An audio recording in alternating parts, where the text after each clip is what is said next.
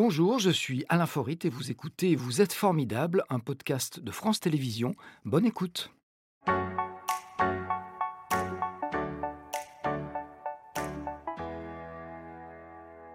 Bienvenue à Jean-Yves Loud. Bonjour maître. Bonne dia. Yves, je vous en prie.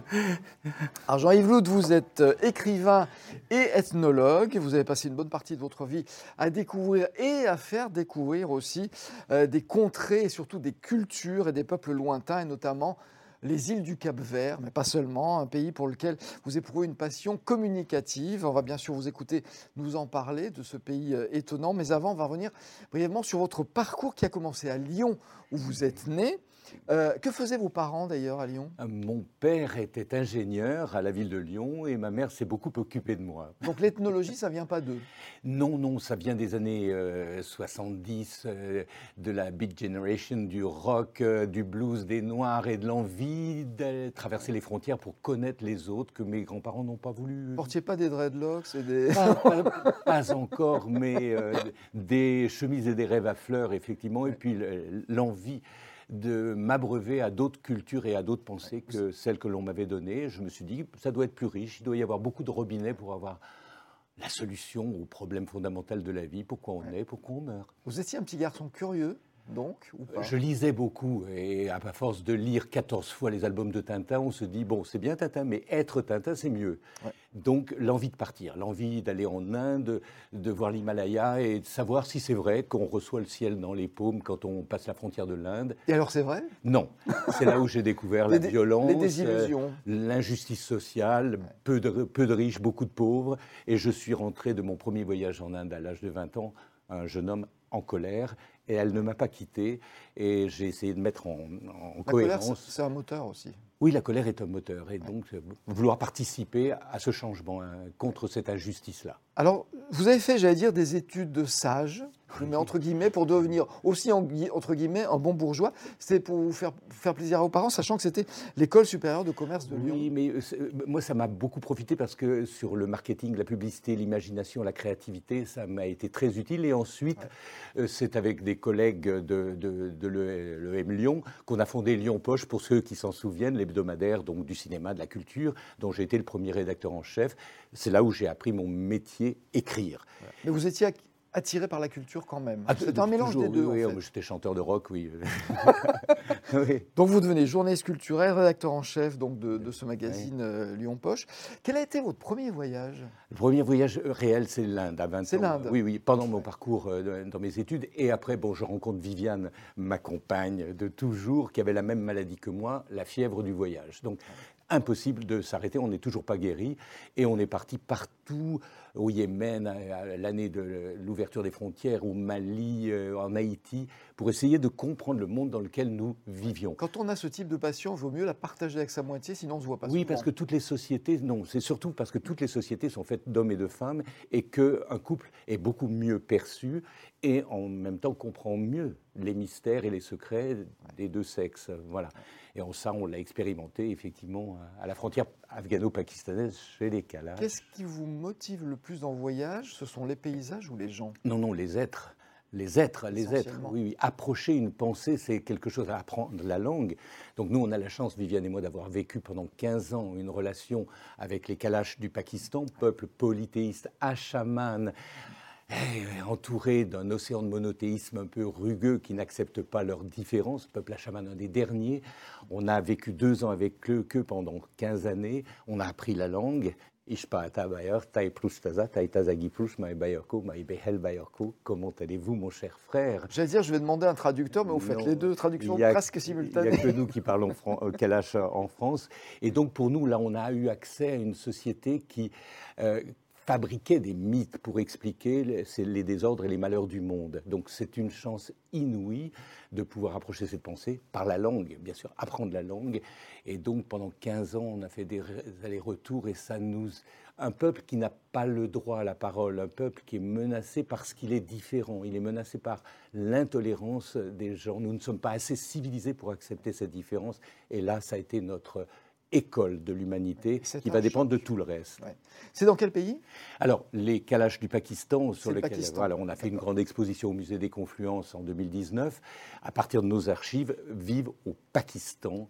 Euh, juste à une journée de marche de la frontière afghane. Alors c'était notre première photo Instagram, on va la voir quand même.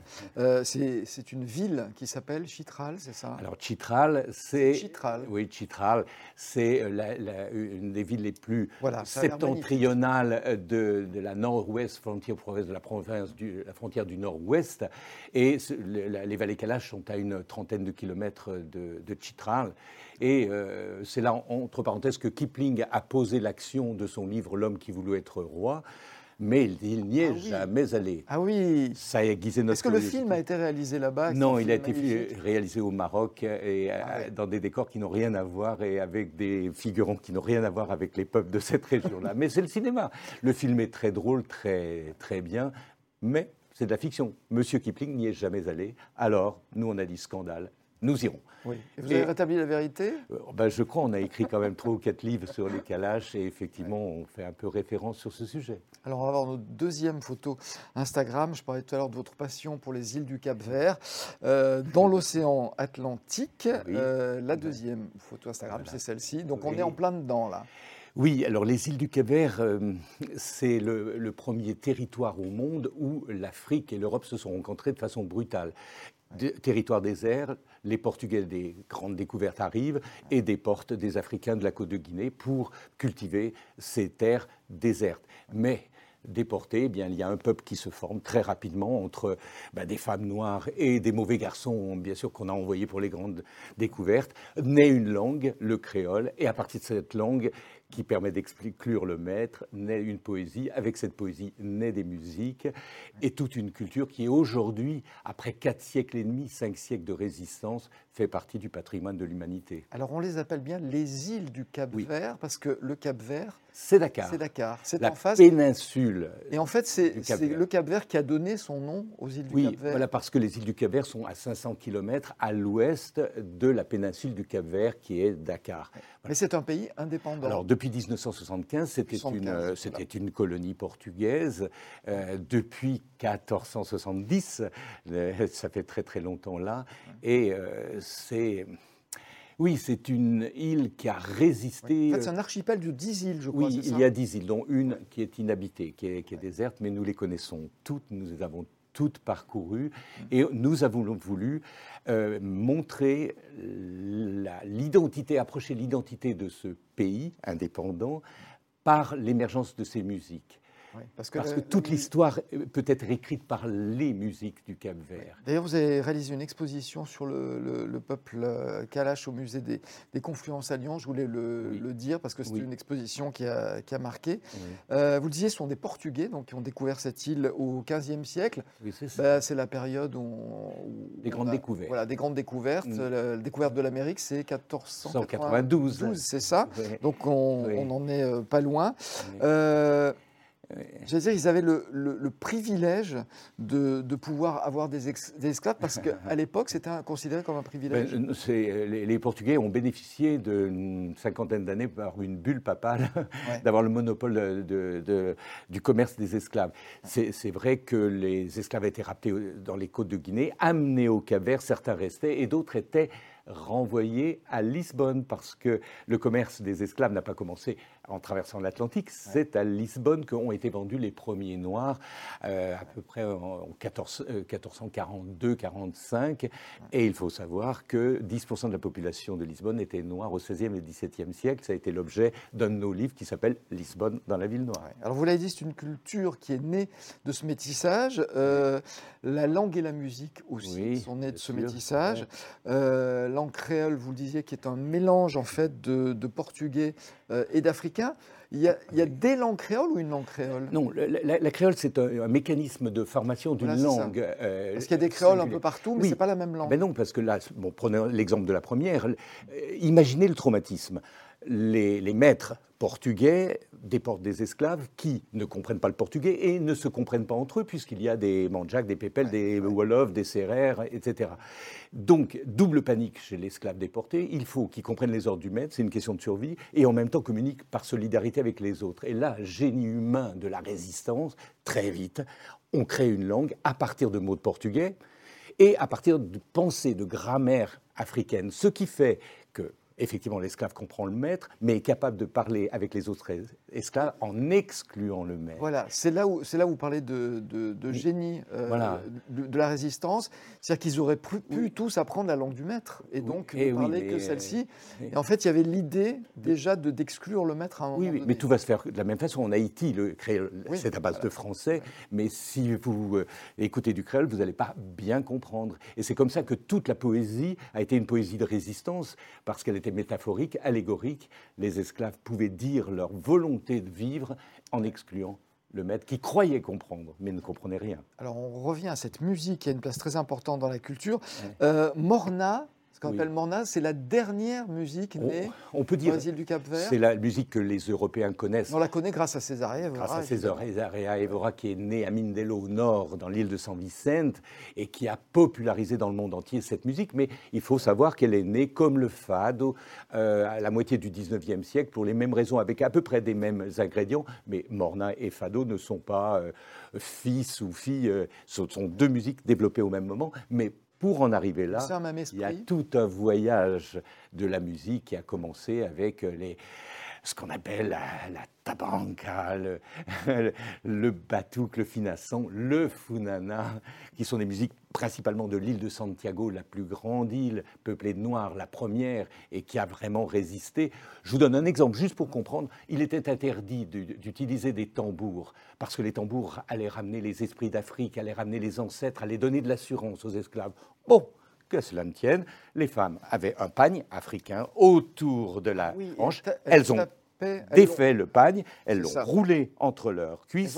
Elles ont tapé. Pour une femme, ça ne fait pas de bruit. 25, ça fait beaucoup de bruit. Et là, une danse érotique, méchante, satirique, moqueuse contre le gouvernement ou contre les hommes qui sont un peu des, papillons, un peu volages.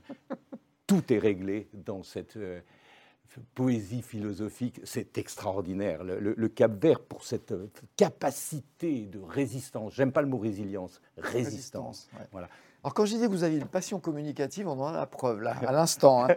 vous avez participé d'ailleurs euh, vous-même à la sauvegarde du patrimoine musical euh, capverdien. On va écouter un petit extrait du CD que vous avez euh, réalisé. Mm. Ça a été un travail de longue haleine? Alors, à l'époque où il y avait une coopération française, le gouvernement capverdien, la coopération française, toutes les mairies et Radio France nous ont demandé, à Viviane et à moi, de constituer les archives musicales du pays. Euh, avec un formidable ingénieur du son, Alain Chéroux de Radio France, et on a parcouru en semaine toutes les îles, et on a copié 130 musiques, on a recueilli 130 musiques. Quelle responsabilité Qu'est-ce qu'on entend là? Alors c'est une coladera. Coladera, c'est une accélération de la morna. Ah oui, donc la, Morna, c'est la dernière musique. Euh, oui, la Coladera, non. La Coladera est la dernière parce que comme euh, le rock and roll est une accélération du blues, ah voilà, la Coladera est une accélération de, de, la Morna. On peut parler de. Ce sont des musiques, ce sont des styles, ce sont des ah genres. oui, oui, bien sûr, bien sûr. Le, le, a produit mais, un genre de musique insensé parce que l'histoire des îles est très, très différente. Il y a beaucoup de, de musique de danse, de salons euh, européennes qui ont été transformés par les esclaves, puisque euh, on leur disait prenez notre guitare, amusez-nous avec votre batouk. Le batouk, c'est les et les, les esclaves prenaient la guitare et en faisaient autre chose un bon exemple. C'est l'approprié en fait. Voilà, l'exemple c'est le funana qui est né dans les années 1915 parce qu'il n'y avait pas d'orgue pour jouer euh, au service de la messe. Donc on a importé des accordéons. L'accordéon a servi pour la messe, mais, autre chose aussi le, service du samedi soir où toutes les danses de salon sont rentrées dans le ventre de l'accordéon et sont ressorties canailles, érotiques, terriblement sexuelles. Mais c'est cette musique qui a, avec le Groguigne, le petit rhum agricole, qui ont. Mais je peux dire qu'on sauvé le Cabert dans, les, dans, dans, le siècle XX. Il y a eu des famines, des sécheresses, la déportation des esclaves. Des... Et, la, et, la, musique a permis de, de surmonter tout ça. Tout ça. Des, des, Alors, des travailleurs à l'île de Saint-Thomé, parce que euh, Soda, de la chanson de Césaria, parle de ça, la déportation. Alors, le, le président du Cabert vous a accordé une distinction avec la médaille de l'ordre du volcan. Oui. Et un petit mot, puisqu'on parle de volcan, oui. celui de, de l'île euh, Fogo fait régulièrement parler de lui. Hein, il y a des éruptions. Oui. Et il y a des gens qui vivent à l'intérieur. Des descendants de Français. La voilà, des descendants de Français. C'était le comte Armand Monron qui a fait beaucoup de descendants, je crois. Oui, il est arrivé là la, entre 1850 et 1800, on ne sait pas trop. Il fuyait un amour ou de la politique. Il a vu une très jolie fille à l'île de Fogo à Il n'a pas pu résister. Et il est resté, il a eu sept concubines, il a repeuplé l'île euh, de très beaux métis et certains de ses enfants sont installés dans le cratère de l'île de Fogo voilà. à 1600 mètres d'altitude. Et chaque fois qu'il y a une éruption, ils en sortent très vite. Oui. La dernière n'a pas fait de victime, je crois, mais c'était les, le, le, le, le, volcan de Fogo n'a jamais, jamais, fait de victime, victime parce qu'il est euh, l'ami, il prévient. Mais en même temps... Voilà, ils reconnaissent les signes précurseurs d'une éruption. Et le ciel devient rouge et la terre tremble. On va écouter la question formidable, mmh. ce n'est pas de raison que vous y échappez tout de suite. Oui, je... Bonjour Jean-Yves. Si demain vous étiez limité à ne faire plus qu'un dernier voyage dans le monde, ce serait où? Bon, C'est une question formidable, cruelle. Oui, excessivement cruelle.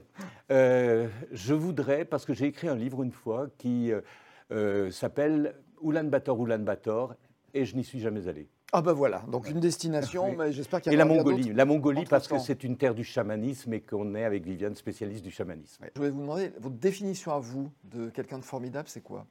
Euh, C'est quelqu'un d'engagé.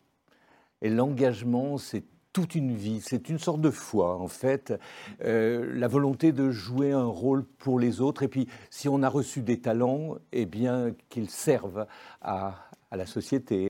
C'était Vous êtes formidable, un podcast de France Télévisions. S'il vous a plu, n'hésitez pas à vous abonner. Vous pouvez également retrouver les replays de l'émission en vidéo sur France.tv.